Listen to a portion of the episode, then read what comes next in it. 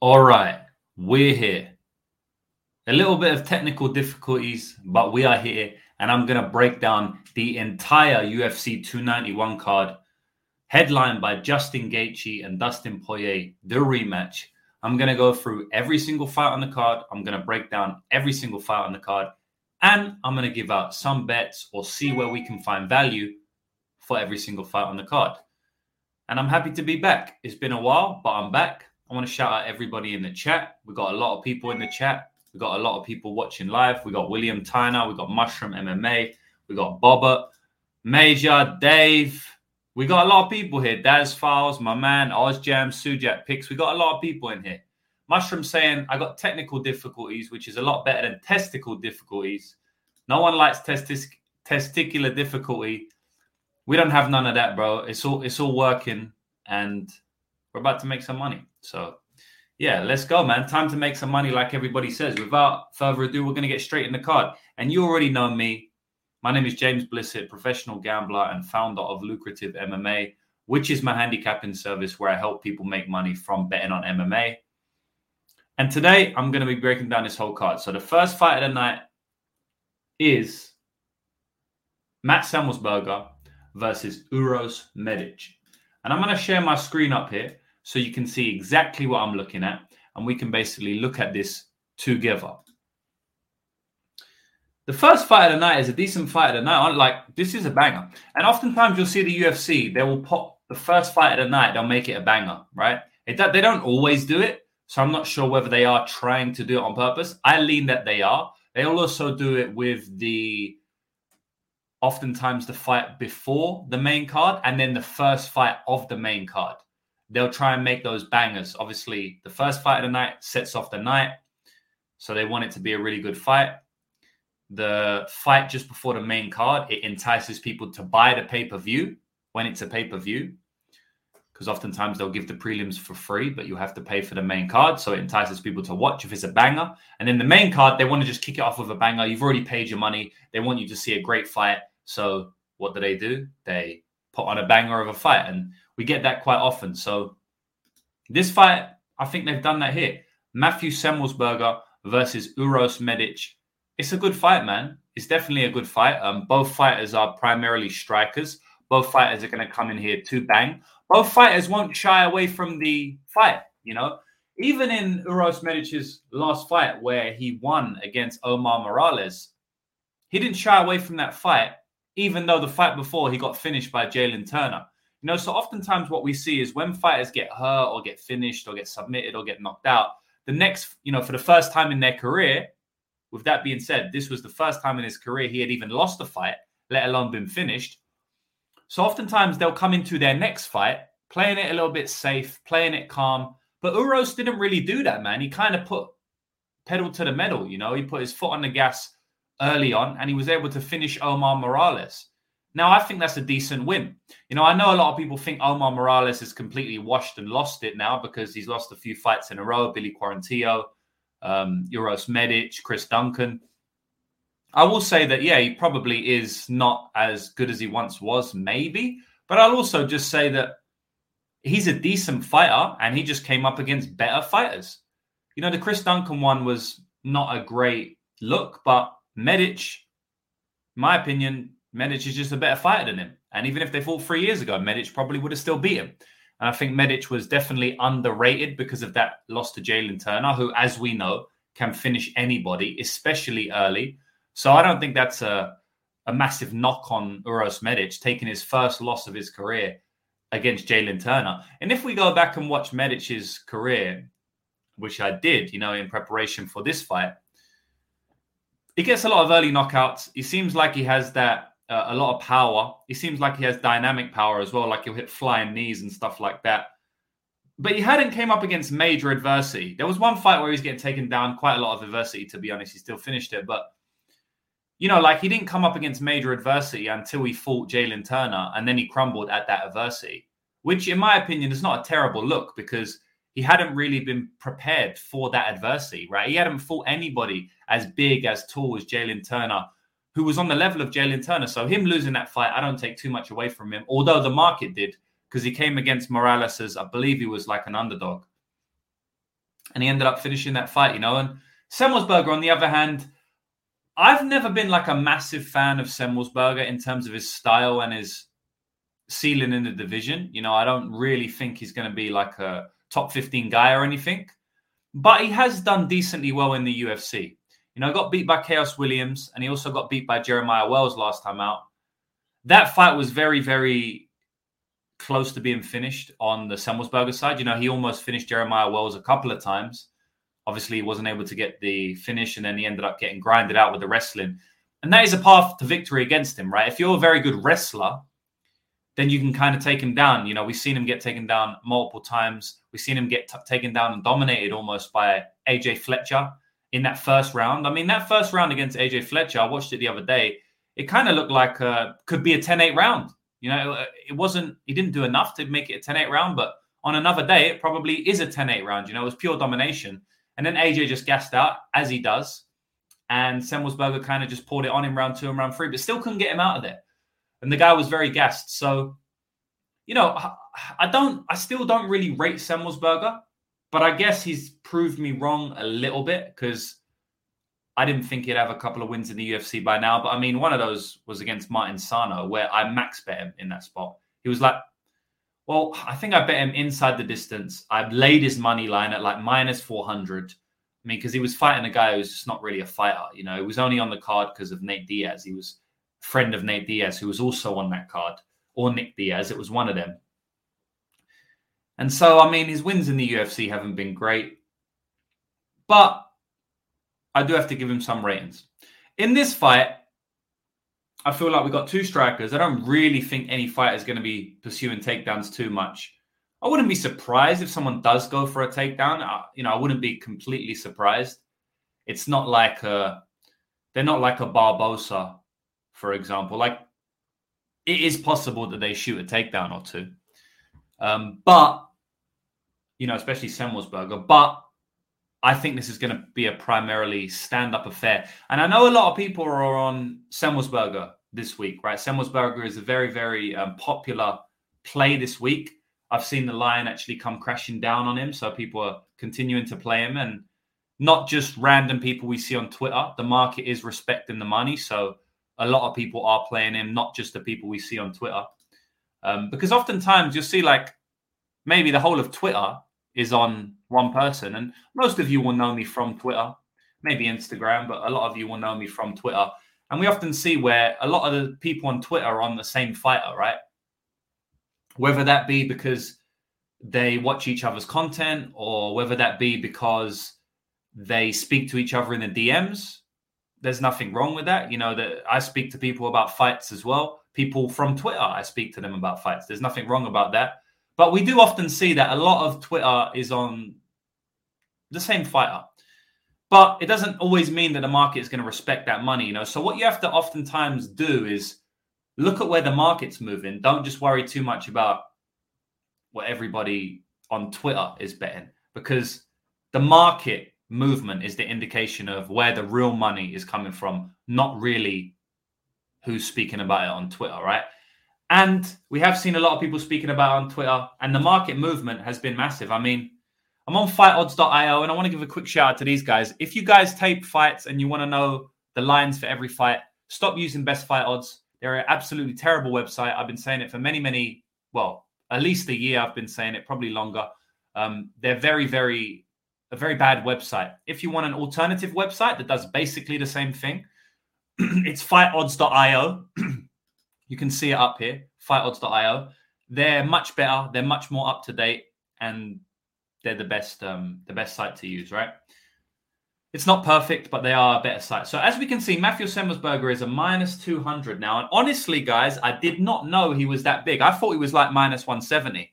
So I mean, that's insane to me, going up at minus 220, minus 200. I'm I'm very surprised to see that actually. I'm going to um, have a look on my personal website right now, or, or one of my bookies, and I'm going to see what line he's at. Yeah, so he's at minus 190 on that bookie. Um, but yeah, he's been bet up drastically. And at this point in time, I do tend to think that there's some value on the Uros Medic side. For me, I think Uros Medic is a cleaner striker. I think he can pick his spots a little bit better. And although I do think that Semelsberger has more power than him, I also think Uros Medic has some power too, has some power equity. And we know that Semelsberger has an elite chin, an elite chin. So maybe Uros doesn't get the knockout, but maybe he does. I mean, you can't keep having an elite chin forever. At some point, you're going to get cracked. It happens almost every week where someone seemingly can't get knocked out and then they do get knocked out. So I do think there is some knockout side on the or knockout upside on the Uros Medic side. And in general, I just feel like this fight is a fairly even fight. You know, I, I give the power, the power and the boxing ability to Semelsberger, but then I give the the overall striking technique, prowess, and timing and and and eyes of you know like eyesight in the striking, the way he can see shots. I give that to Uros Medic, man. So I don't know. I think this is a bit of a I don't know if you want to call it an overcorrection, but I just think this is a bit of a wide line. I don't think Semelsberger should be out at minus 2xx, and I'm actually going to pick Uros Medic for the upset there. So the next fight on the card is going to be. Oh, well, apparently the first fight on the card is Miranda Maverick, but I don't know because they've got it. I don't know what first fight on the card is, but Tapology have got it upside down, it seems. But whatever. The next fight is Miranda Maverick versus Zombie Girl Priscilla Cachoeira. Yeah, this seems like a setup spot for Miranda Maverick here. Um, I think my guy Jewish Better posted that out on Instagram, and I had to agree with him. You know, it definitely does seem like uh, a, a get right spot for Miranda Maverick. She's coming off that loss against Jasmine Jazza Jasudavicius, and I cashed on Jasmine Jazza Jasudavicius there at plus two fifty. You know, just a wildly inaccurate line. And Miranda Maverick is the same price as she was against Jasmine against Priscilla Cachoeira, which obviously one of those lines were wrong, or both of those lines are wrong. Who knows? I definitely think that the Jasmine line was wrong. I mean, I don't think I know. We all know that now. But they often price Jasmine Jasudavicius incorrectly. I don't know why, but the market just doesn't know how to rate her. I've cashed on Jasmine Jasudavicius many, many times, and I just don't really know why the market keeps pricing her wrong, but they do. So we're going to keep on cashing. I cashed on Jasmine against Miranda Maverick at plus 250, against Kay Hansen at plus 200, against Gabriella Fernandes at plus 110, all underdog prices where she should be a, a favorite. And then I actually faded her at plus 200 with Natalia Silva, you know, potential future champ. So, yeah, the market's just incorrectly wrong on uh, Jasmine Jasudavicius. And with Miranda Maverick, I'm not going to say the market's been that inaccurate. Um, it definitely hasn't been great. She was even money against Erin Blanchfield. She was obviously minus 350 against Jasmine. In this spot, it's a little, it could be a little bit wide, but uh, definitely not enough for me to bet Zombie at all. Um, at the end of the day, Priscilla Cachoeira, she's got, she's four and one in her last five fights. So you have to give her some respect. But if you look at her record, she hasn't been fighting the best girls at all. She's been fighting girls that are kind of susceptible to being knocked out. I mean, I get other than Ariane Lipski, Gina Mazany. I mean, that girl can be knocked out. Shayna Dobson, I mean, uh, uppercut KO in 40 seconds, not great. Ji Yeon Kim, she's got a good chin, but she's not a great fighter. I mean, it's not a great record. You know what I mean? Like, I don't really rate wins over Ji Kim, Gina Mazany, or Shayna Dobson, honestly, especially not as it pertains to this matchup. Ariane Lipski, that's a good win.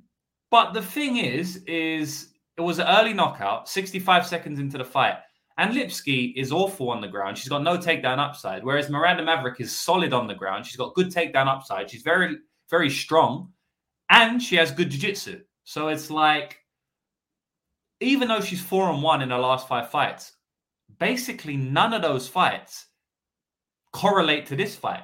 The only one that does is the Gillian Robson fight the Gillian Robertson fight, where she got tapped out in the first round. So it's like, if you look at her last five fights in the UFC, the only one that has any correlation to this fight, she got finished in round one.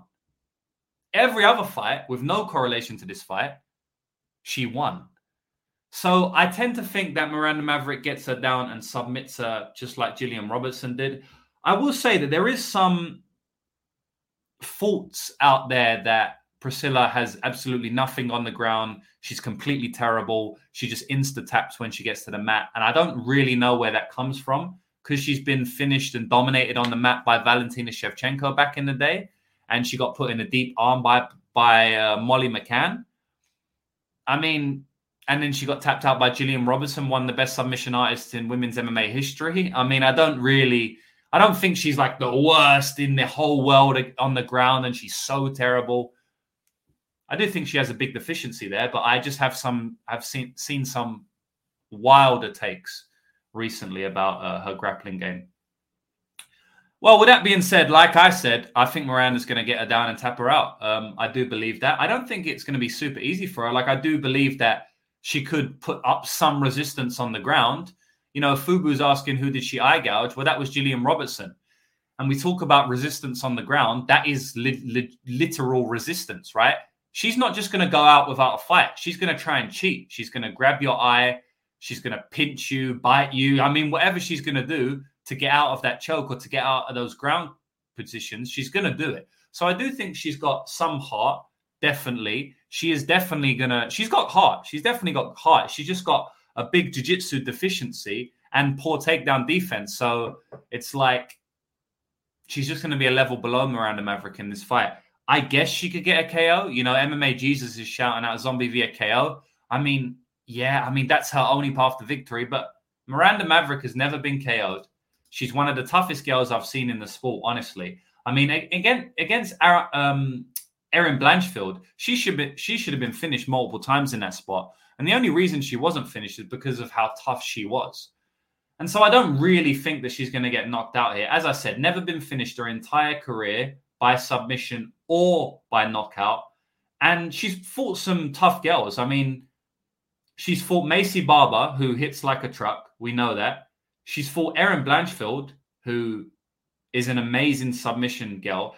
She fought them back to back, lost a split decision to one, should have won, and lost a dominant decision to the other. But she never got finished in those spots. So I don't really see her getting finished by Zombie Girl here. That is Zombie Girl's path to victory. But more often than not, I think Miranda Maverick takes her down, gets her back, and submits her with a rear naked choke. That's what I think happens in this fight. And if we go on fightodds.io and look at the line, she's minus 300, minus 350 right now. Um, doesn't look like there's any props out for her inside the distance, but there is under two and a half rounds prop out. You can get that at minus 115. I would lean to that side. Zombie is really tough. I know that everyone thinks she's a complete flake and insta tap on the mat. She's not good on the mat, but she is very tough. There is a world in which she survives. I mean, if you look at the Miranda Maverick versus Shayna Young fight, Shayna Young survived in that spot, even though Miranda Maverick finished her a few years back in another organization, I believe it was, or on the Ultimate Fighter, is one of the two. And she couldn't finish her. And that, that was kind of a layup spot for her to get a finish there, too. So Miranda Maverick is a good finisher. She's opportunistic, but she isn't an amazing finisher like Gillian Robertson on the mat or Valentina Shevchenko. She's not that good. So I wouldn't like be massively surprised if it goes over. Dominant decision from Miranda Maverick. I wouldn't be like insanely shocked, but I would be a little surprised. I do think the fight goes under, and I do think Miranda Maverick gets the submission here. So the next fight is Jake Matthews versus Darius Flowers. To be honest, guys, I haven't um, taped this fight and one of the things I wanted to say before I come on here was that I haven't taped every single fight on this card. I can still talk about most fighters because I know them in depth, especially on these pay per views. But I haven't taped every single fight. So I'm not going to go in depth on every single fight. But I will give you my early leans on the fights anyway. So I actually bet on Jake Matthews in his last fight. I think I bet on him inside the distance submission or even money line. I can't remember. And he kind of shit the bed there. Um, he should have won that fight. That was a layup spot for him, in my opinion, against Matthew, Matthew Semelsberger. But Semelsberger stayed tough. I thought he was. I thought Jake Matthews was going to get the fight to the ground and win. Um, you know, via that, via, via his Brazilian jiu-jitsu or his wrestling. Because as I said, we've seen time and time again um, we've seen time and time again Matthew Semelsberger dominated by the grappling. But Jake Matthews wasn't really able to consolidate any type of position on him. He didn't end up getting the win there. Tough, but it is what it is. I think he might be being a little bit overrated um, in this spot. If we just check the um, money lines right now, where is he at? Because I know he's a decent sized favorite. Yeah, so like he's minus 300. And I know Darius Flowers is unproven. I know Darius Flowers is just coming off the contender series. Oftentimes you like to fade the contender series, but I don't know, man. Like Matthews can be cracked. He can be hurt. We've seen that in the Semelsberger fight, literally the last time out. And he can be taken down. And I do think Darius Flowers has some power on the feet. I do think he has some takedown upside. I don't know, man. I I don't really see how Matthews can be minus 300 in this spot. Do you? Like, how will you make him? I know, like, he's the much more experienced guy. He has the much better uh, technicality when it comes to the striking, when it comes to the takedowns, even. But Flowers is a big dude. He's a tough dude. Um, yeah, man. I, I, I just this is this line is wide. This line is wide, man. This line is wide. I don't, I don't see how you can make it minus three hundred. It's a massive, massive price to cover, guys. We have to understand that minus three hundred is a massive price to cover in MMA.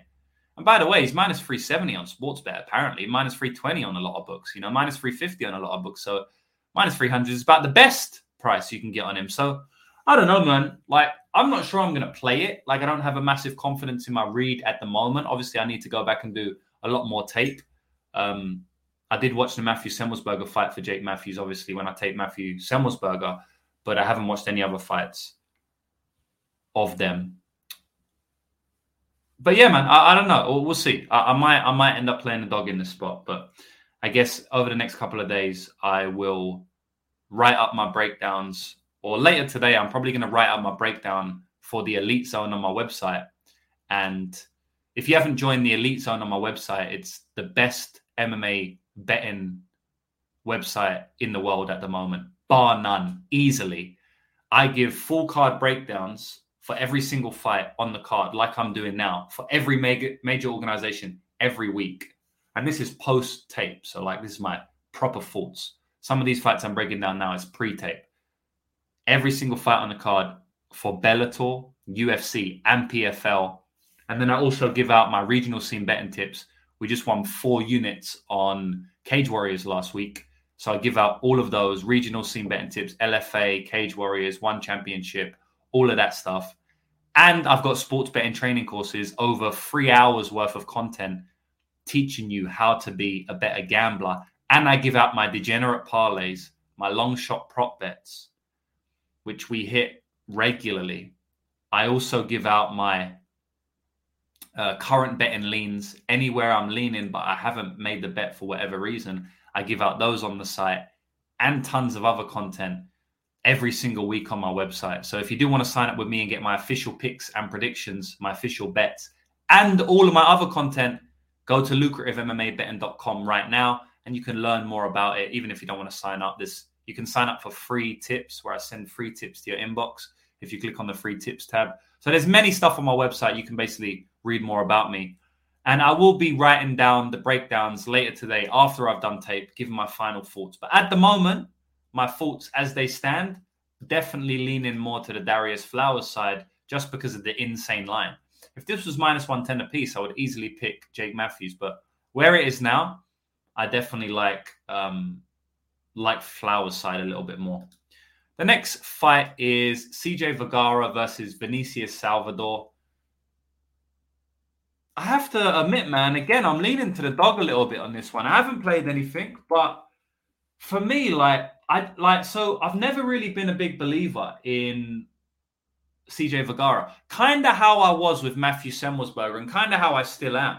I've never really been a big believer in his skill set, but also like Semelsberger, he has a little bit he has surprised me a little bit, you know, because I bet against him in the Ode Osbourne fight, and obviously he he lost that fight, so I cashed my bet. But he, he impressed me because he came on strong in that third round. He didn't go down. I thought Ode was going to knock him out. But I do think CJ's improved a lot. You know, I do think he's improved from the regional scene. I do think he's getting better. He's 32 years old, but I do think he's getting better. I mean, if you go back and watch his fight against Jacob Silva, who's not a good fighter, you know, six and four at the time, he's not a good fighter.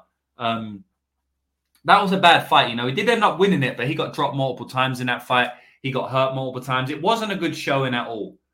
And then, you know, he's been choked out here in the first round, like, you know, under a minute there he got a draw against a one and three guy. You know, I, I just wasn't really rating him on the regional scene too much. But he obviously got that quick knockout against Bruno Correa. And then honestly, he surprised me in the Ode Osbourne fight, Ode Osbourne. He, he fought pretty well. That's why I didn't bet against him in the Kleydson Rodrigues fight, even though um, Kleydson was a massive favorite. You know, I probably wouldn't have bet that anyway. But he definitely impressed me massively in that fight. In the Tatsuro Taira fight, yeah, I mean, I thought that was going to happen. I'm pretty sure I bet on Taira inside the distance or submission there.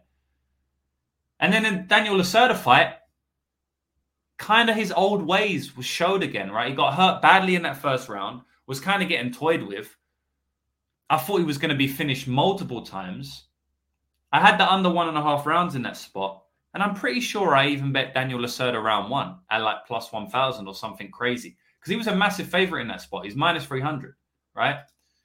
And that, I mean, I don't think that wasn't a good performance. You know, he got hurt badly, um, almost finished. On another day, that fight probably gets finished.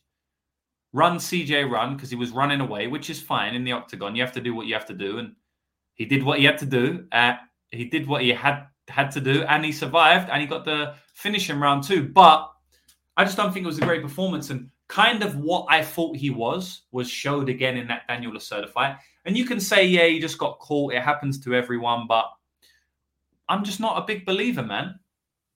One thing he does have is durability, toughness, and a will to win. And that will win you a lot of fights in the UFC. And that has already won him two fights in the UFC, three fights under the UFC banner. But he's coming up against Vinicius Salvador. And I don't think Vinicius Salvador is great either. But what I do think he has is power in his hands an ability to dig deep because he did that in the Victor Altamirano fight. You know, the way he fights, and you kind of would think that he might gas out after round one or two, but he didn't really gas too hard in the Altamirano fight, you know, and Altamirano, and, and, and he carried on pushing, and he definitely lost, but it was a close fight. It wasn't a complete blowout.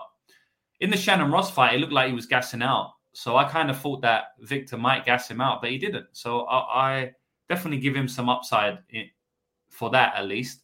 And on top of that, he's got very good power in his hands. He can pick his shots well. He fights in the pocket quite well. And he's not just gonna he's not gonna quit at the first sign of adversity. He has been finished multiple times, but I don't think he's just gonna quit at the first sign of adversity. I do think he can match CJ Vergara in some aspects of the fight here for sure. And I have to side with the dog again. You know, at plus 140, I think he is the side. I don't really think Vergara should be at minus 170. I just, yeah, I just, I don't really think he should be at minus 170, guys. I think this line should be a bit closer. Me personally, I'd make this closer to a pick him. You know, maybe CJ minus 125 because of the cardio, um, durability, and just will to win upside. But in terms of the striking, I think I think Vinicius is probably a, a better striker. Maybe. I mean, it's close. Depends how they implement the striking as well. But I do think he's got cleaner hands and I think he's got more power. And I don't think he's going to cardio death, although he might get tired and he might get gassed out and he might get finished. But I don't just see him cardio death in instantly.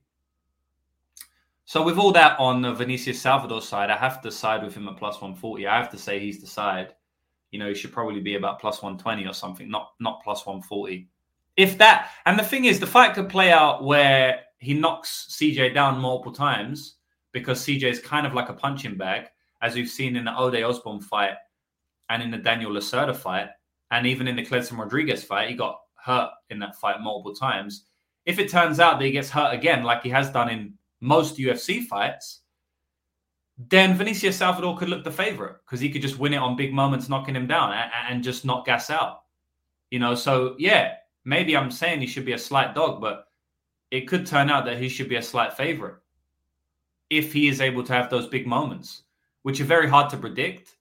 but I do predict that it's a high possibility we'll have at least one or two big moments just because of the way CJ fights. You know, he's kind of just balls to the wall, run in your face. And it's not ideal to do that against someone like Vinicius Salvador, who I do think has good power in his hands. So, yeah, that's my take of the fight. The next fight we got is, we'll just wait for it to load here. And you know me, I got my, I'm set up for this podcast because it's been a while, guys. You know, I haven't done these full card breakdowns in a while. And something I'll ask, and you know, maybe don't put it in the comments right now, but put it in the comments because I, I won't be able to go back and see these, but put it in the comments of the actual video. Do you want me to do these full card breakdowns every single week? Shall I come back to YouTube every week doing these full card breakdowns? And if so, should I do them even if I haven't taped every single fight on the card? Like this card, I've taped most fights, but I haven't taped every fight, but I'm still doing a full card breakdown because I can still speak about fights even if I haven't taped them as long as I know the fighters. And I've done most fights so I can still get most of the content out there. Would you like me to do that? Would you like me to come back and do full card breakdowns? And is it okay if I do them even if I haven't taped every single fight on the card? Right. That that that was that would be my question because I I haven't done full card breakdowns consistently every week for a while. You know, I leave a lot of the work that I do on the gambling scene now to my website, so the Elite Zone. But I can still do full card breakdowns without giving out bets and without going in depth on every single fight, especially since I won't have done tape on every single fight. So just let me know. I know a lot of people are me- mentioning now, but don't let me know here. Let me know in the actual comments of the video because what I can do then is I can go back in two days and check the comments rather than I can't check these again, right? I can't. These are all live comments, so I won't be able to check. But basically, everyone's saying yes. But I'd also like to see it in the comments so I can have a reference when I go back and check it. But it seems like most people like the full card breakdown. So, you know, we'll see how it goes. Maybe I'll come back to doing those. We'll see the response on the comments on YouTube, on Twitter, and maybe I'll get back to doing those. It's been a hell of a year, man. It's been a hell of a year. You know, I've been really busy with a lot of stuff this year. And obviously, it has shown because we're up 96 units this year. In 2023, we're up 96 units of profit already with double digit ROI, 10% ROI. And it's actually been my best year MMA gambling ever. I've never had a year this good. I've already won over $100,000 this year personally in profit. And it's actually more than that now. And it's been an amazing year. And I don't want to come back to the YouTube scene and it takes away from that. But this takes me like an hour and a half once a week. It's not that hard. I don't think it will take too much away. And I love doing YouTube at the end of the day. I love speaking to you. I love having chats. So yeah, we'll see. We'll see how it goes anyway. I'll judge the response. Um, but getting back to the video, guys, getting back to the breakdown. We're on the fifth fight of the night. Roman Kopylov versus Claudio Ribeiro. Good fight, good fight. I bet on Kopylov in his last fight at plus 140 underdog against Punahele Soriano. I know the whole world was on Soriano there. Didn't understand why. Obviously, it turned out it was a crazy line. You know, Kopylov clear favorite upside there. Soriano's a gas bag. You know, he gasses out after one round. He's a very good fighter, but he gasses out after one round. And we saw that in that fight. You know, Kopylov was able to take him out in round two of that fight, I believe it was. He just completely put it on him. Very good striker, Kopylov is, you know, and he's tough. He's tough as well. I know he had that very, very poor showing in his debut against Carl Roberson. But in my opinion, because of that, he's been drastically underrated by the market. I do think the market have kind of um, it's leveled off now, and the market have maybe um, how can I put it? I don't know if they're I don't know if they're judging him correctly or maybe overrating him a little bit now, but he definitely was underrated at some point because that Carl Roberson fight, it was a bad fight, right? I actually I think I bet on Kopylov in that spot. And you look at it now, minus 110. I mean, if they fought now, you'd favor Kopylov massively. Roberson's not even in the UFC. And maybe you know, but maybe back then, maybe Roberson should did deserve to be the favorite. Roberson beat the hell out of him. I will tell you that now. He beat the hell out of him. But I don't know, man. Like at the time, I was like, this is a terrible bet from me. But looking back, it's like, man, maybe that was a decent bet betting on Kopylov, you know, because I feel like he beats him most of the time they fight. But maybe in 2019, Robertson was just a different beast. I'd have to go back and look at his record, honestly, to kind of refresh my memory. Uh, Roberson's not a good fighter, though, to be honest, guys. But anyway, after that fight, yeah, I believe he was massively underrated because if you go back and you see um, the next fight was a plus 300 underdog to Albert Duraev. And after watching that fight, yes, Duraev had massive finishing threat on the feet, uh, on the ground, but it seems like that was a wide line easily, right? And then you see that Alessio Di Chirico, minus 110, he should have been a favorite there, but he wasn't, right? So again, that was a wide line. And then Punahele Soriano, he should have been a big favorite there, but he wasn't. So the market has underrated him because of that one performance. And this is something you'll see here um, a lot, guys. And the Daz Files is saying should include one rant. I'm about to go into my rant now, right? Something that you have to be aware of when you're betting on MMA is market overcorrections. I did a video of it on my YouTube channel where I go in depth on it. Scroll through my YouTube channel videos. I've got tons of free content on there so you can watch it and it'll teach you how to be a better gambler and make you more money in the long term. But one of those videos I spoke about was what I spoke about in one of those videos was market overcorrections. And what happens is the market will see one fight, like Kopylov's fight against Carl Roberson, and they will completely overreact in his or her next one, two, even three fights. And this is a great example of that, right? He had a poor showing against Carl Roberson. And so then he was a big underdog versus Duraev, where he should only have been a slight underdog. Then he was evens against Di Chirico, where he should have been a favorite. And he was underdog again against Soriano, where he should have been a favorite, just because of that one fight. It wasn't because of his skill set, because by the way, I bet on him against Soriano and I bet on him against Robertson. So I know that he had a good skill set. It's just that the market overcorrected from one fight. In MMA, fights can go a multitude of different ways. People can have off nights. It doesn't mean they're terrible and they're going to lose every other fight going forward. It doesn't mean they should be an underdog in their next two fights, three fights, just because they lost one fight once upon a time. On top of that, this was his UFC debut. How many times do we see fighters lose their UFC debut and go on to be good fighters? It happens many times. People lo- lose their UFC debut and go on to be champions. I'm pretty sure it happened to RDA. You know, so just make sure, guys, that you don't overreact from one performance because one performance to the next is oftentimes very, very different, especially if you got a newbie like Kopylov making his debut. He's nervous in that fight. The octagon jitters got to him. It's fine. He lost the fight. He, he's not the worst fighter of all time. You know, he's not plus 300 against the Duraev. He's not evens against Di Chirico. All of those lines were wrong. Every single line after his fight against Carl Roberson was wrong. But now the market have understood that, and now he's a big favorite.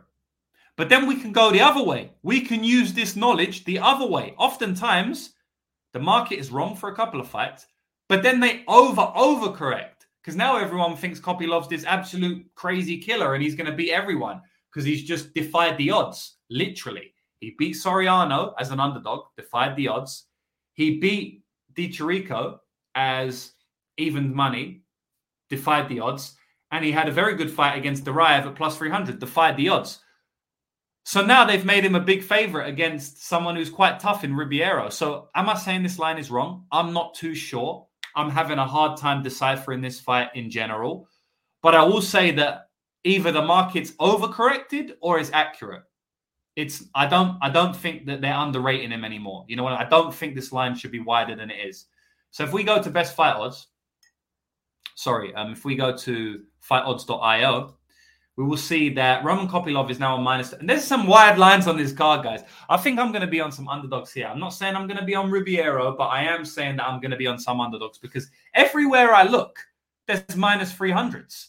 I mean, every single place I look, there's minus 200s, minus 300s. And I just don't agree that a lot of these fights should be minus two, 300. Now, Kopylov, he's a good fighter. He's got the striking advantage here, but I think he's got a power disadvantage. I do think Ribeiro has more power. I also think Ribeiro can potentially get takedowns. He's a very athletic guy. And he does he does shoot takedowns every now and then. So if he does get a takedown in this fight, how is Kopylov going to look off his back? Because yes, his takedown defense looks improved in his recent fights, but what about his when he's on his back? Because we haven't really seen it that much in his recent fights. Last time we saw it against Duraev, he almost got stopped. It was it was it was bad. You know, it was really really bad. He looked terrible on his back.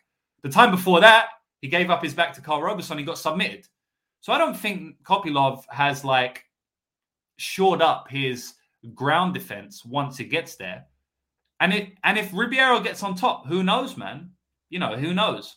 Um, in terms of on the feet, yes, I definitely give an advantage for Kopylov, but I also think that Ribeiro can do some damage with the leg kicks. He has very good leg kicks, and I do think that there is a potential that he he he, he lands a killer blow on, on the feet. I mean, Roman kind of does.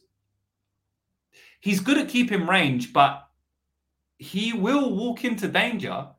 He's not just going to stay on the outside and never go into danger because Kopylov's not much of a kicker. He will throw kicks, but he's more of a puncher. He's more of a blitz puncher. So if you watch his fights, you'll see he runs into range and he blitzes and he throws like eight punch combinations, right? Which are really good. But that obviously means he's in boxing range, right? Which is in range to be countered. If he's kick at kicking range against Ribeiro, yes, Ribeiro is a very good leg kicker.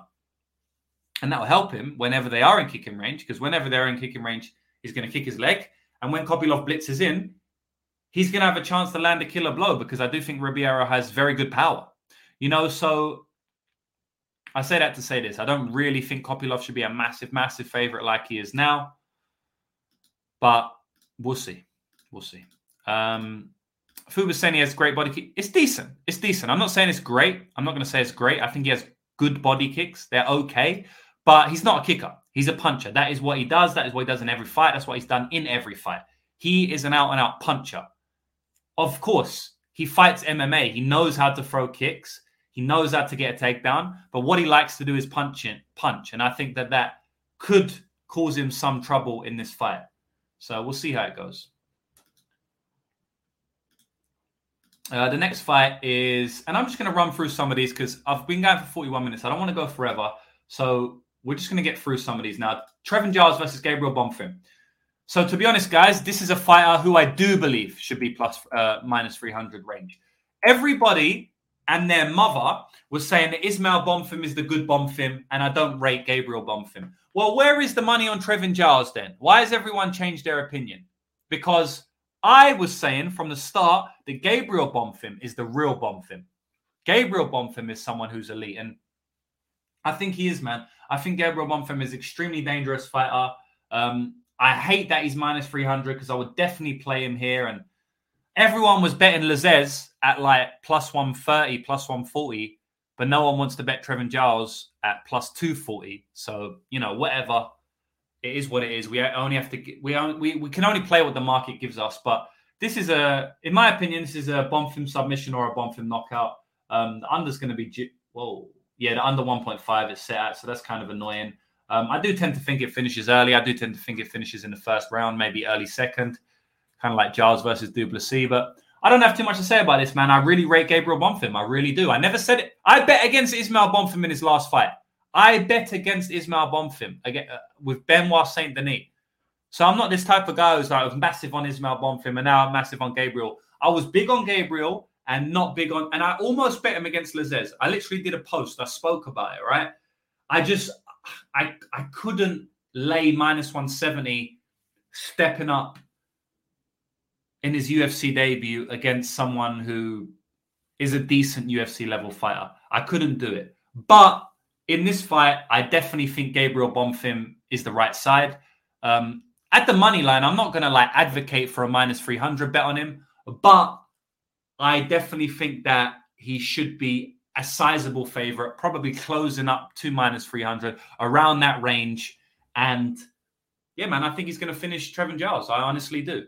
You know, um, everyone hit the like button quick. Yeah, if you're here and we've got 100 viewers right now, so we broke the triple digits. So shout out to everybody watching. If you are here, hit the like button. It helps.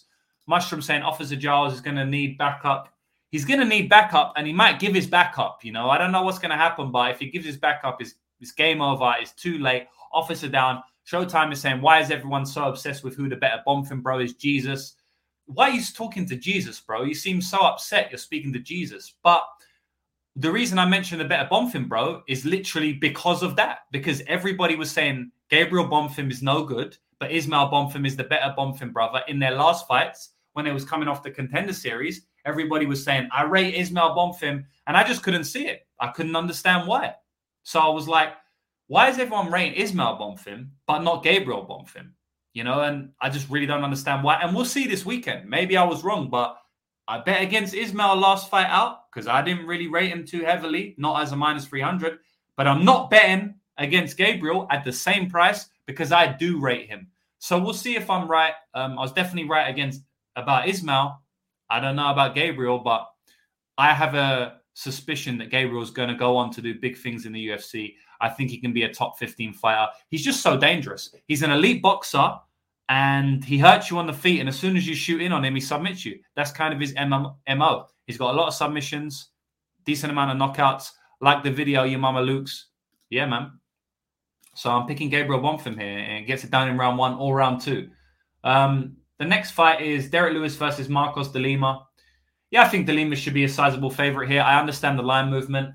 I didn't get on in on de Lima at minus 120, minus 130, minus 110.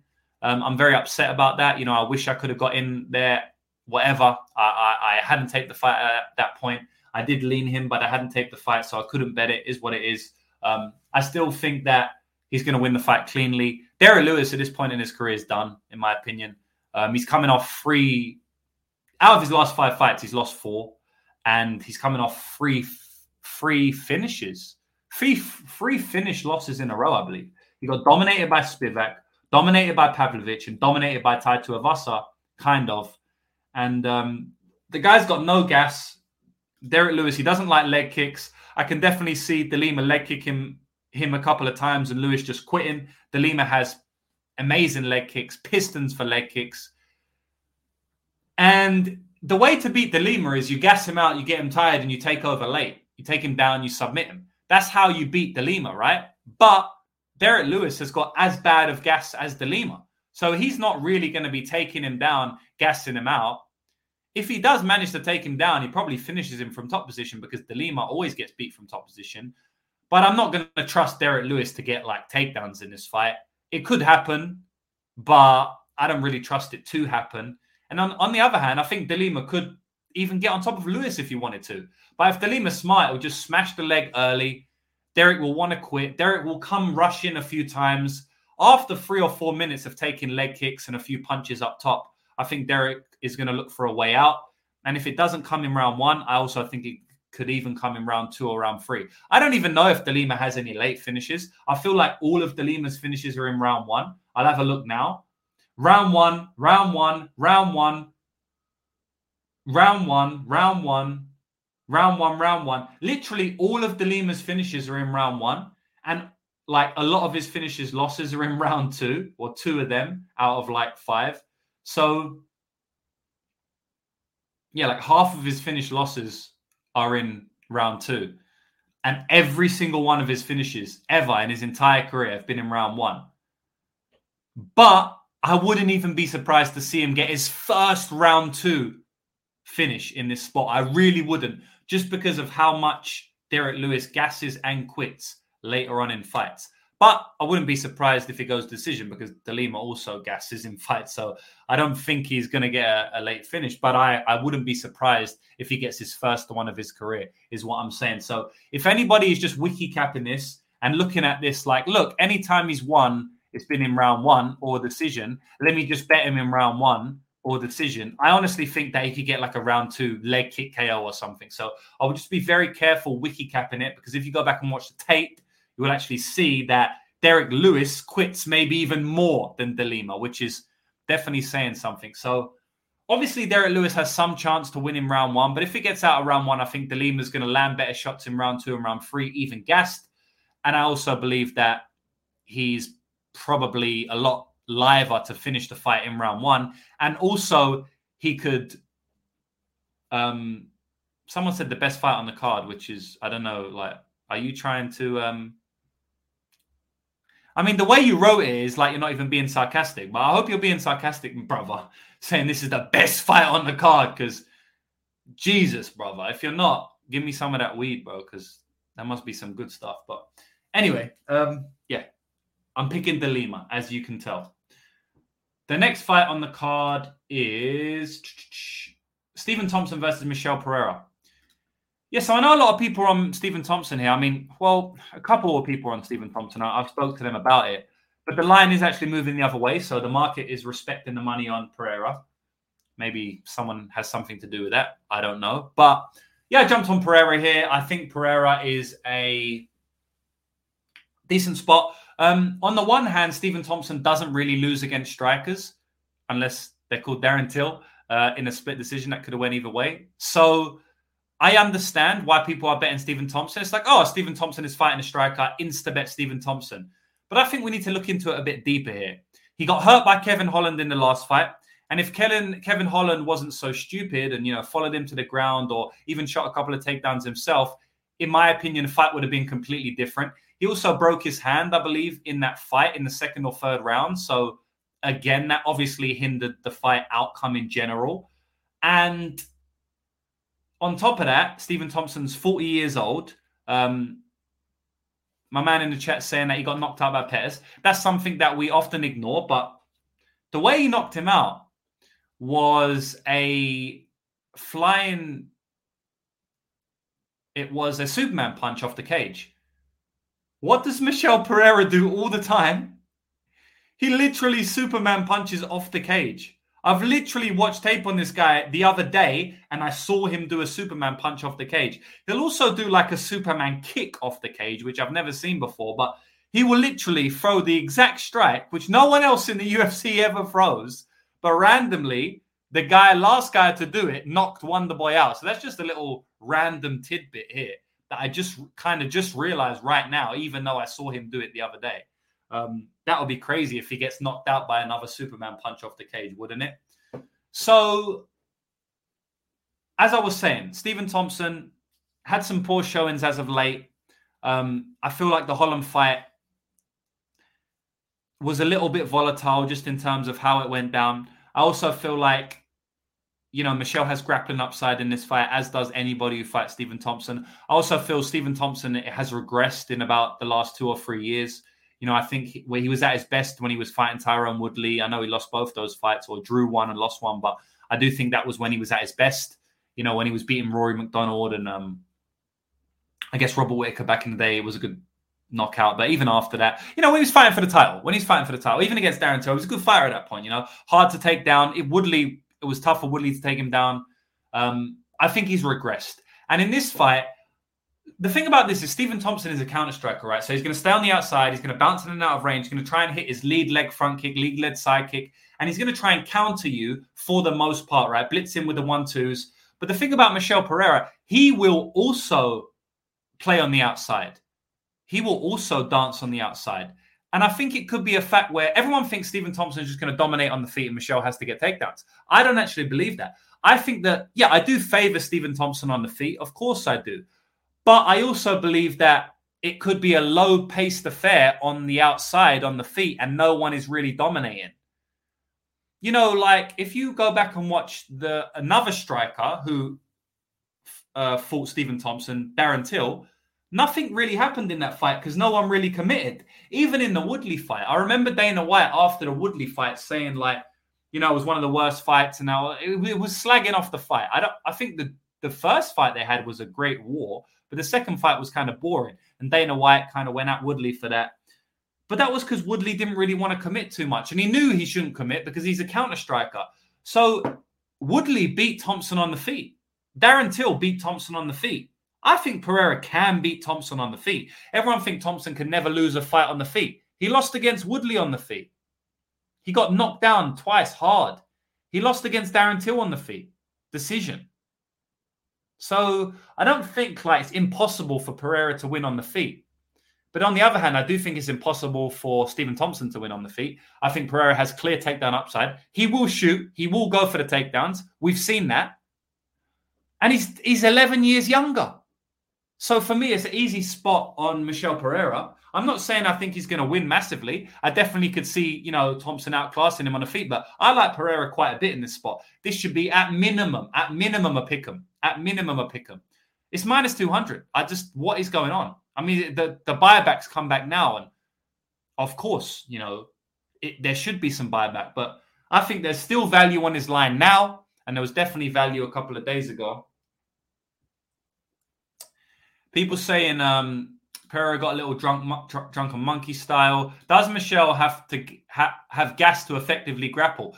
He probably doesn't have gas to shoot takedowns for 15 minutes, but he most certainly have ha- has gas to shoot two or three takedowns over 15 minutes and win the fight from top time. You know, if he shoots a takedown with one minute left in the round in, in a close fight on the feet, like I think it will be, he wins the round. He definitely has gas to shoot a takedown at the end of the round. Of course he does. He doesn't have gas to wrestle for 15 minutes, but he's not going to come out wrestling for 15 minutes and he doesn't need to. All he needs to do is get one or two takedowns in the entire fight to steal rounds and win the win the fight. And he's smart. He is smart because I've seen him take down Niko Price and I've I've seen him you know, I know he's known as this stupid, crazy guy, but he's definitely smartened up over the last few years, and he showed that in quite a few fights. Um, Pereira is a dog. Have to take him over the aging fighter. He likes Pereira by finish, also like Holland. Odds for Superman punch round three. Damn, I mean, you're talking like a thousand to one there. So if we can lay that, you know, I'll put a, a little sprinkle on it. Long shot prop bets on the elite zone. You know that. Showtime saying, "Do you worry about?" Well, I've already answered that. Um, Pereira is a decision guy recently. Pereira has been going three rounds late. Exactly. He's been going three rounds and he's been winning. And he won the third round against um, Fialho, who is another gasser, I know, but like it's not like he's immune to winning the third round. And also, Thompson pushes no pace at all. So people thinking that he's gonna he's gonna gas, it's like, eh, I mean, what pace is gonna make him gas? Thompson pushes no pace on the feet. He literally waits for the pace to come to him. Whatever you you want to do, he reacts off that. If you're Tyron Woodley and you don't throw a strike, he won't throw a strike. If you're Kevin Holland and you come forward, he's going to throw a lot of strikes, right? So I honestly think this is a good spot for Michel in terms of a bet. I do think it's a very close fight. That means we can see it go either way, but I do think um, I do think it's a good spot for Michel, honestly, in terms of a bet, anyway. Um, Danny's saying Michel equals good dog, not great. I don't really know what you mean by that. Um, Michael Chiesa versus Kevin Holland, good fight. Someone mentioned earlier that this is St. Thompson versus Holland was one of the fights of the year. Saw no Asian fighter there. Yeah, he, uh, it was a decent performance, but he got dropped. He got wobbled in that fight. Uh, and also, Kevin Holland broke his hand in that fight. And Kevin Holland literally let him up from the ground, which is Thompson's worst position ever.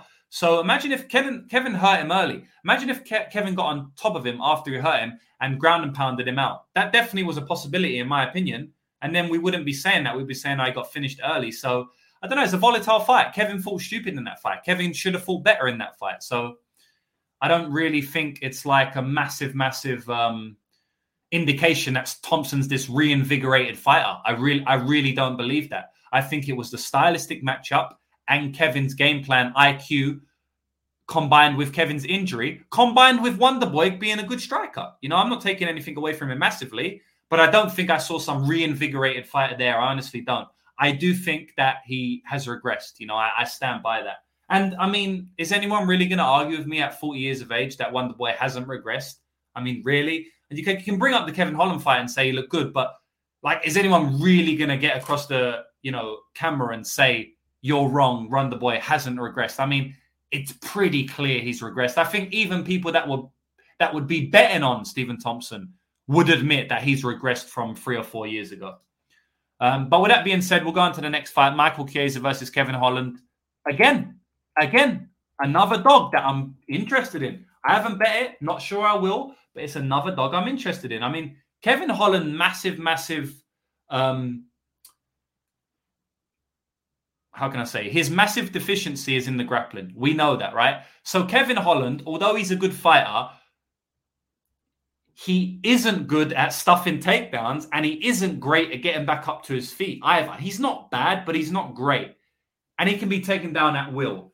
Is there anyone out there who thinks Michael Chiesa is not going to get one, two takedowns in this fight? I mean, there's almost no one in the world, right? If you go and watch tape and you actually do your due diligence rather than just looking at Michael Chiesa coming in off two losses, you will see that basically it's a dead on certainty that Michael Chiesa gets at least one takedown here and probably two, three, or even four, five in a three round fight, honestly, because he will just constantly shoot. You know, he's a very smart fighter. He doesn't try and stand and bang when he shouldn't, like Kevin Holland did against Stephen Thompson.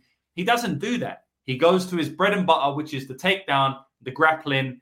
And I will say that, you know, he loses position in the grappling sometimes. Like I bet him against Luque as an underdog, and he got submitted in that fight. And it's very, very annoying because I go back and watch that and I'm like, damn, man, you had him right there. I thought you was to submit him and then you got submitted. So it's like, you can't really trust Chiesa too much because he will do silly stuff like fall off the bat, get submitted, um, leave it to the third round to put it on Sean Brady. I, I know, obviously, Sean, you know, he's got good gas for two rounds, but there's just something weird about Chiesa where I just don't trust him too heavily. But at the same time, I do think he has stylistic advantages in this matchup, which is he's going to take, you know, Holland ain't that great. Eh? He gets taken down consistently every fight. And anybody who tries to blanket wrestle him, basically they do get him down. Obviously, he can always knock someone out. I think is a little bit vulnerable on the feet. He doesn't react great to shots. I do think there's a good chance that Kevin Holland knocks him out. And also, there's a chance that Kevin Holland submits him because Kevin Holland's a black belt and he's actually a decent black belt. When it comes to just pure jiu jitsu, he's not bad, you know. And I do think that he can get some form of reversal and or submission in this fight. But in terms of like who's going to be winning the minutes and if it goes to decision, who will I rather have money on? Michael Chiesa by a long shot. And if we just take a look at the odds right now, we can see Michael Chiesa is a plus 130, plus 125. It's not bad, guys. I don't know if I'm going to do it. I'm going to pick him because I just think that he's going to get the takedowns here. And it's like Kevin Holland is always a big favorite against these fighters who can get takedowns, you know, like uh, Derek Brunson back in the day. I know Marvin was a big favorite against him, but even Marvin kind of just dominated him for five rounds. And I'm not saying Chiesa is Marvin or Derek Brunson, but what I am saying is that he can get them down. He can get Kevin Holland down as much as they did. It's just that he's more vulnerable on the feet, maybe at least more than Marvin, maybe not, maybe on a similar level than uh, Derek Brunson. But that was up at heavyweight. I mean, middleweight. This is obviously at welterweight, so Kevin's stronger at this weight. But yeah, and I know you know people saying that the the layoff, yeah, it's long layoff, and he's 35 years old. Um, yeah, as I said, I'm not 100% going to bet on him, but I might. It. I'm not 100% sure. I do think there is some value on him. I do think there's some value on him.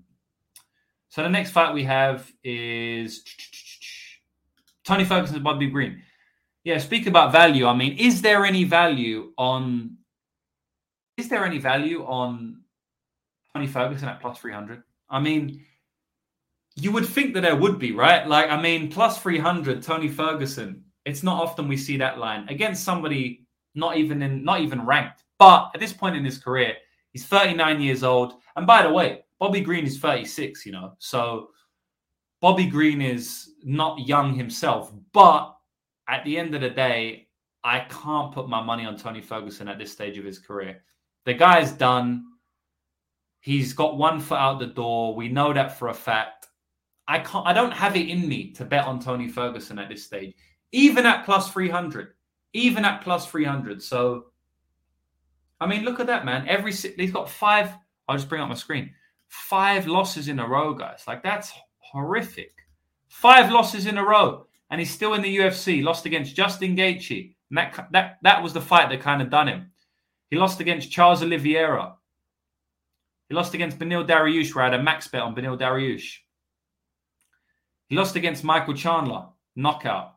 Lost against submit, uh, Nate Diaz, submitted. So, you know, in these three fights, like, all right, he's losing by decision. That fight was a fifth round kind of mercy stoppage. He would have made it to decision, but the referee stopped it because he broke his orbital. But like, you thought, okay, Tony Ferguson, even though he might be done, he's still tough. But now we've seen him getting submitted, like insta tapped with guillotine chokes. And we've seen him get knocked out one punch by, or one, one kick by Michael Chandler. It's like, even the durability is going now in the submission defense, in the jiu-jitsu, and in the striking. So something that was like his major asset in his whole career was his durability and the way he can just fight through submissions and bad positions, like in a Lando Vannata fight. Even in the Charles Oliveira fight, he got his arm snapped. Even in the Beneil Dariush fight, he got his knee snapped. And, you know, his durability and his heart and his will to win was what won him fights. And now it seems like he's even losing that. So his best attribute now is gone. I think Bobby Green wins, man. Does it go over or under? I honestly don't know. I obviously have I honestly have no idea if it goes over or under. Um, I'm probably not going to bet it. I would lean maybe under because like two of his last fights have gone under. Um, two of Bobby Green's last fights have gone under, and the unders plus money.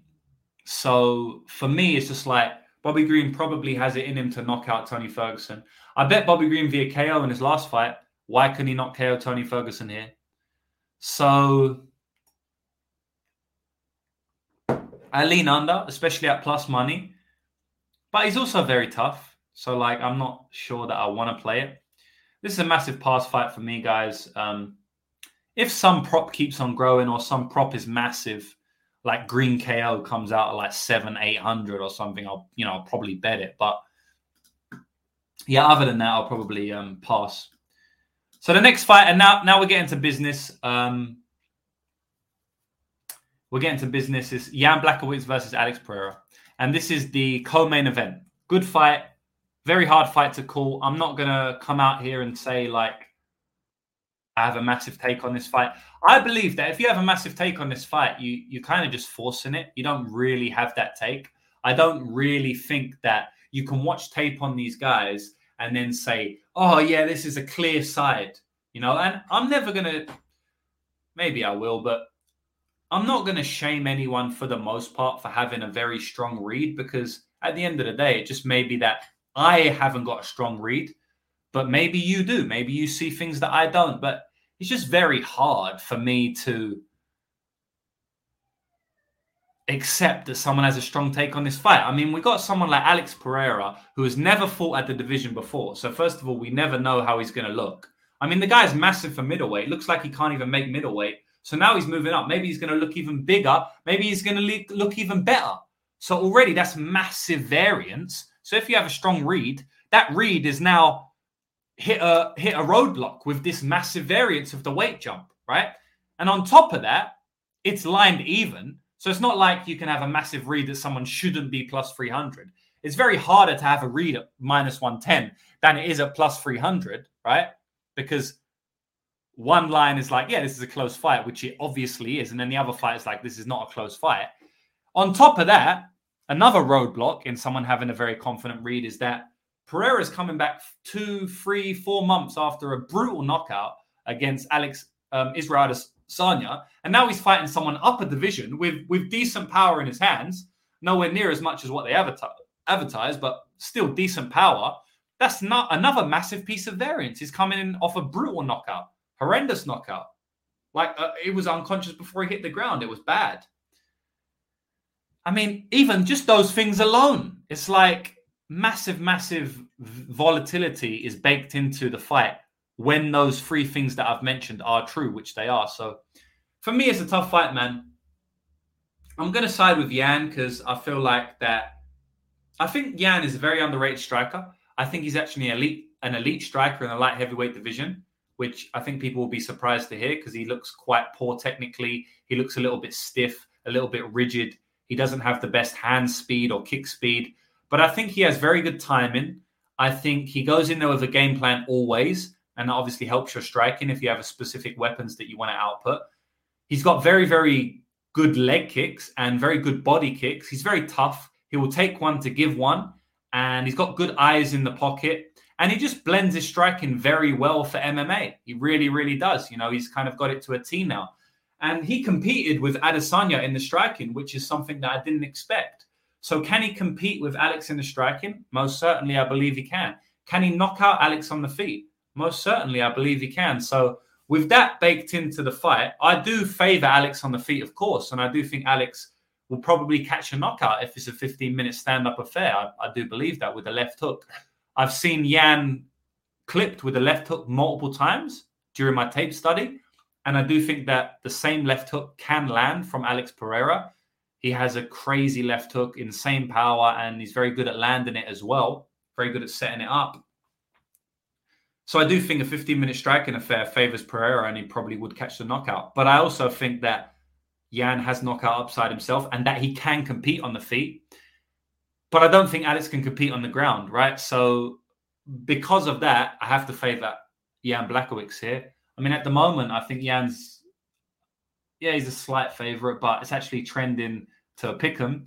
Um, but he's 40 years of age.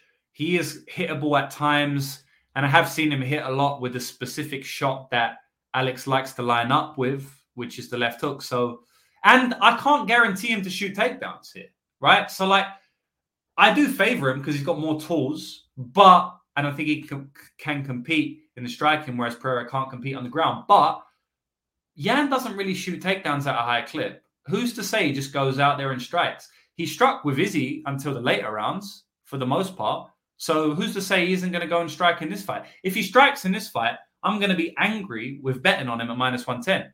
If he goes for takedowns, I'm going to be happy with betting him at minus 110. So it's one of those ones where you really need to know the game plan to bet it, in my opinion, or at least to have a strong opinion. And that's it, man. I, am I'm, I'm going to predict Yan to win. I think, like like I said, he's got more tools to win. Um, and I think if he does shoot takedowns, he can look like a big favorite. But I can't guarantee him to do that. So um, I'm going to pass on it, to be honest. And now we'll get to the main event. Dustin Poirier versus Justin Gaethje, and I just want to do a quick shout out to everybody in the chat before um, before I go. You know, we've got lots of comments here. Um, Bobby should finish Ferguson. If Ferguson did better against Nate, I would side of him, but he's just washed. Yeah, he looked bad in that fight, man. And it, the way he tapped instantly as well, you know, I never thought I would see um, Tony Ferguson tap out quickly like that, especially to a choke, not even to like a bone snap, man. It was a choke, but um yeah, damn, Jan is 40. Glover didn't help his wrestling against Izzy. It's a quick turnaround for him. Brutal KO and Izzy shot him with like three invisible arrows. That has to be capped in as well, man. You know, how how is how has he recovered from those arrows? I think yeah, there was three arrows because it was the trilogy, and he shot him three times. So we don't know how he's going to come back after those arrow shots. You know, so that's something we have to cap in as well. There's a lot of volatility in this matchup. Major is saying that he's interested to see the difference in volume and cardio. Being up a weight class to cut to 185 took away his best. Maybe, maybe it did, but maybe it didn't. We can't say that because we haven't seen him at 205. So that's why I'm talking about the volatility. You could say that it took away his best attributes, but then I could say no, it gave him his best attributes, which is being the longest and and biggest guy in the division, which it was. Every single fighter he fought, he was bigger and longer than, right? So maybe it gave him his best attributes, right? It's very tough to say, man. That's what I'm speaking about. It's the volatility. I mean, anyone who, I mean, he benefited greatly for being bigger and longer than anyone else in the division, massively. So, especially against Izzy, because Izzy's not used to that. So, it definitely was massive advantages for him at 185.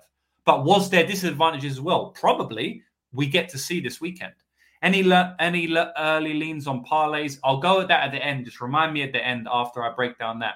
Mike saying Yan said he wants to strike with him, and after not wanting to be boring with his last performance, yeah, I mean it's very hard to take what people say, you know, fighters, because oftentimes um, they say one thing, but they don't do that. You know, as I've made literally, I made a video uh, on my channel about that. Basically, don't listen to fighter interviews.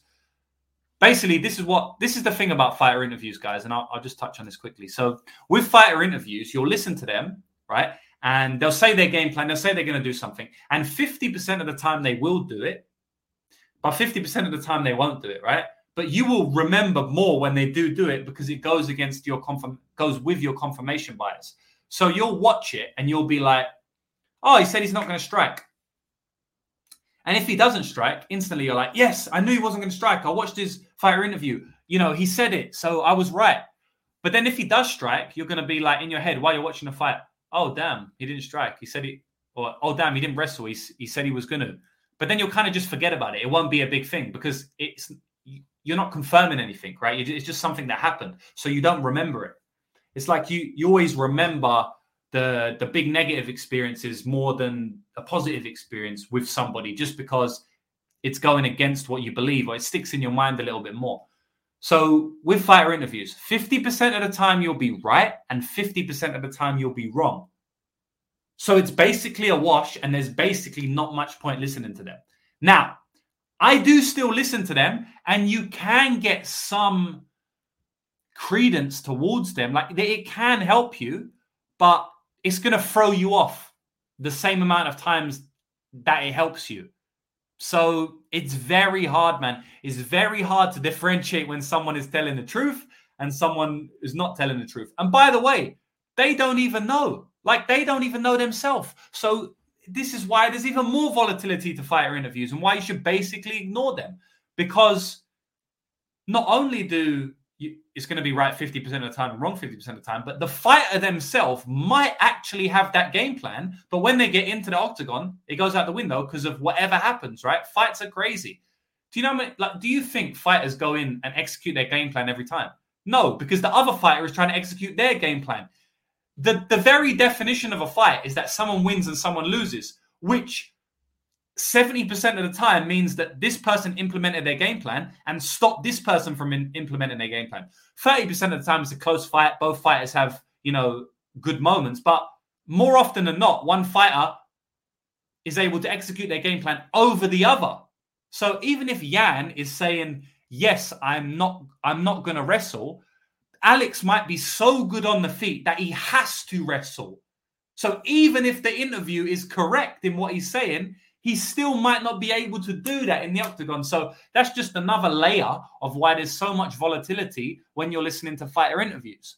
That's rant number two for the podcast. And I hope it helps you moving forward. And people are going to sit there and I see this on Twitter a lot and they're going to they're going to argue to the horses about how, why the fighter interviews are the best. You can believe who you want. I'm telling you my experience. Um, Cabin Service saying, hard to imagine Yan not grappling here. He's not a dumb fighter by any means. In the Izzy fight, he was having ton of success on the feet early and still decided to secure the fight by grappling late. Yeah, but he put himself in danger in the first two, three rounds by not striking. And if he does that here, Alex Pereira is a monstrous knockout artist where Izzy is not really a knockout artist at all. So what he did against Izzy, if he does that in this fight, it's a good chance he gets knocked out but the threat wasn't there for Izzy. So is it like, did he know that the threat wasn't really there against Izzy, so he was just happy on the feet? Or did he just want to strike? Did he just want to test out his striking?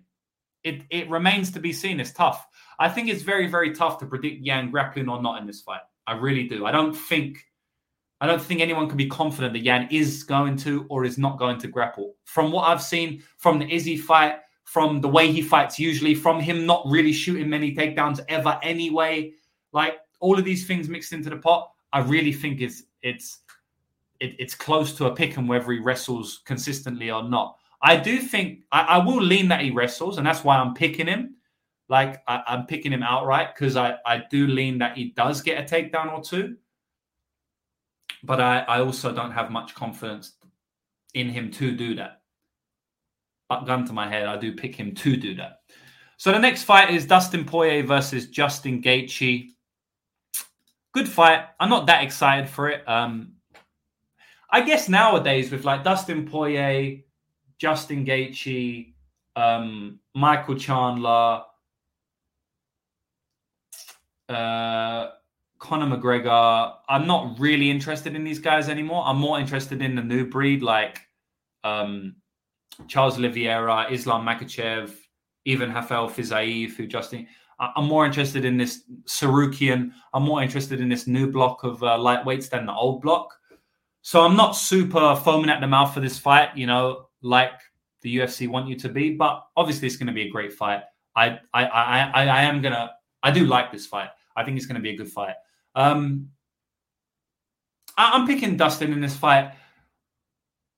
I know Justin has kind of improved a little bit with his technical boxing. You know, he definitely seems to hide in the pocket a little bit more. Um, you know, his his jab was on point in his last fight, which we haven't seen that much in his career before that.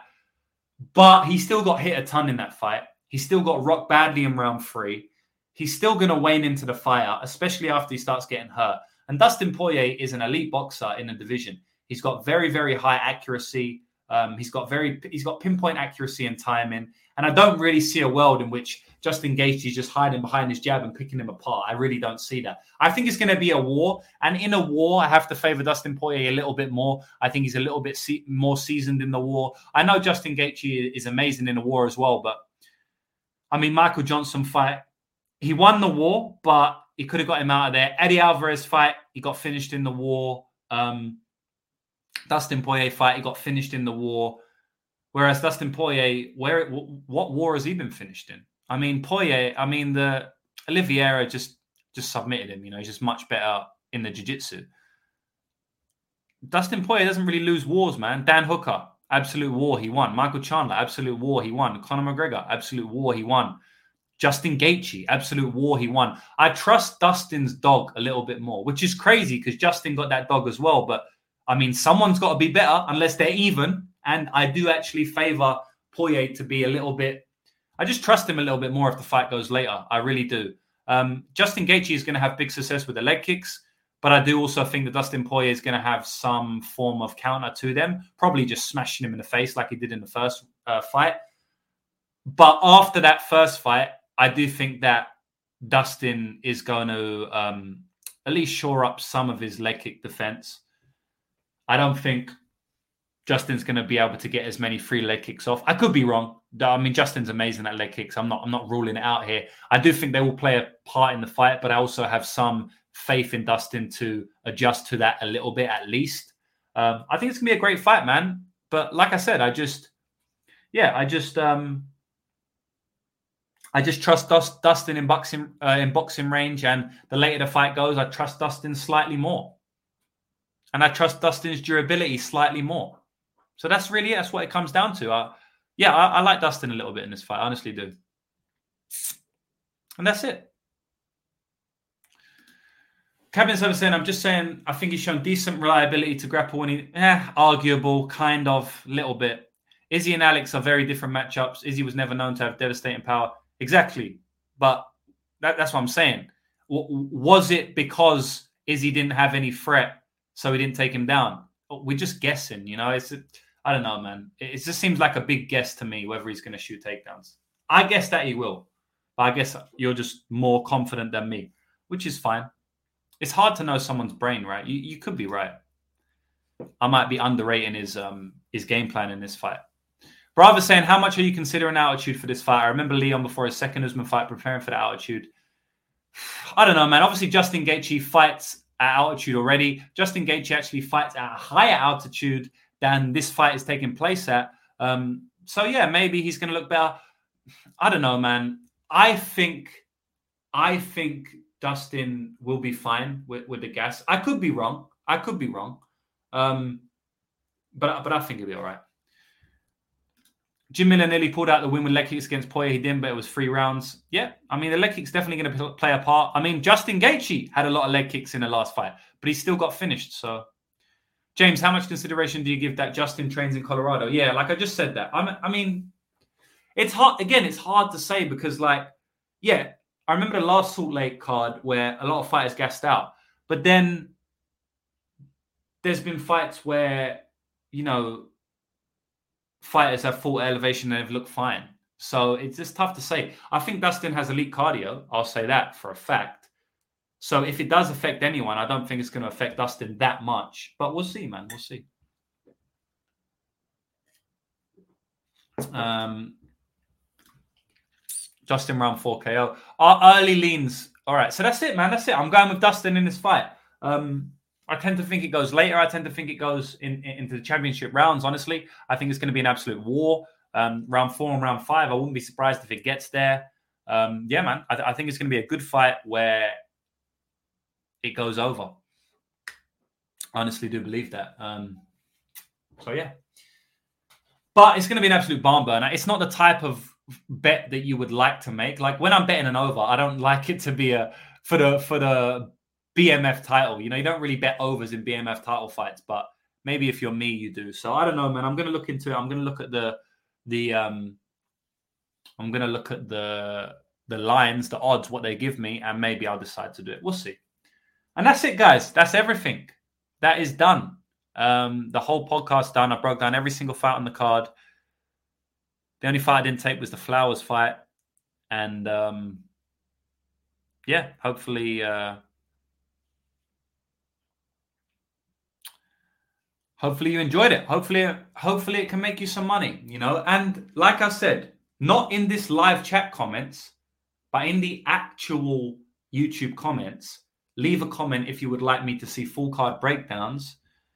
Even if i haven't done tape for every single fight are you okay with me doing full card breakdowns and maybe skipping one or two fights? It won't be a lot because i'll do most of the tape early but maybe one two fights i haven't done tape for but i'll still do a full card breakdown would you like it? And that's it, man. That's it. I'm gonna give a parlay out because Mushroom keeps hitting me up for that parlay, so I gotta do it. And I'm gonna bet this parlay right now in front of everybody, and maybe we can cash together.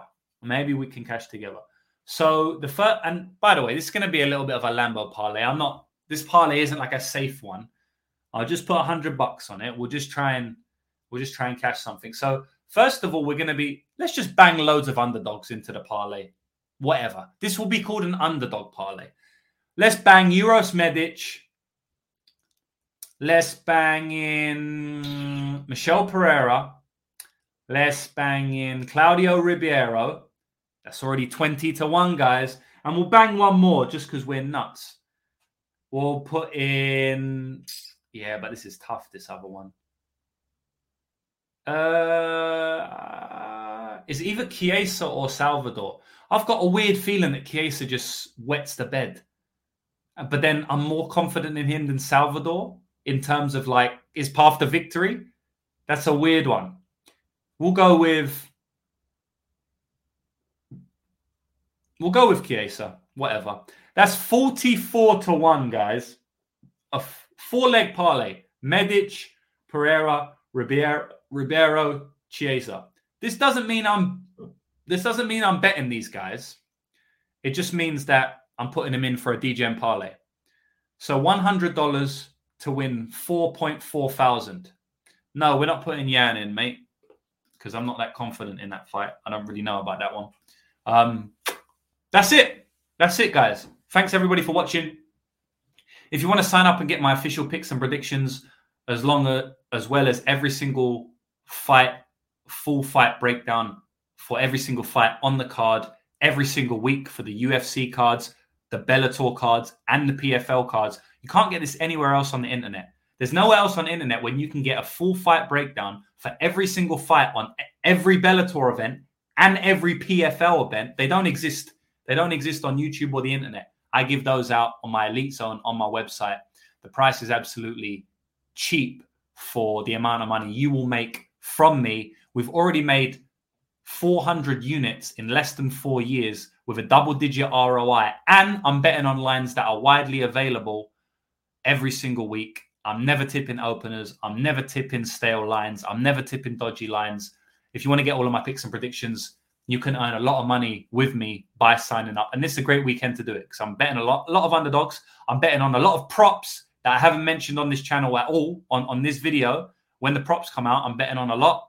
And I'll be betting on some regional scene this week, which you get on my Elite Zone as well, as well as ev- all of my other content for the next 30 days because you can sign up for monthly.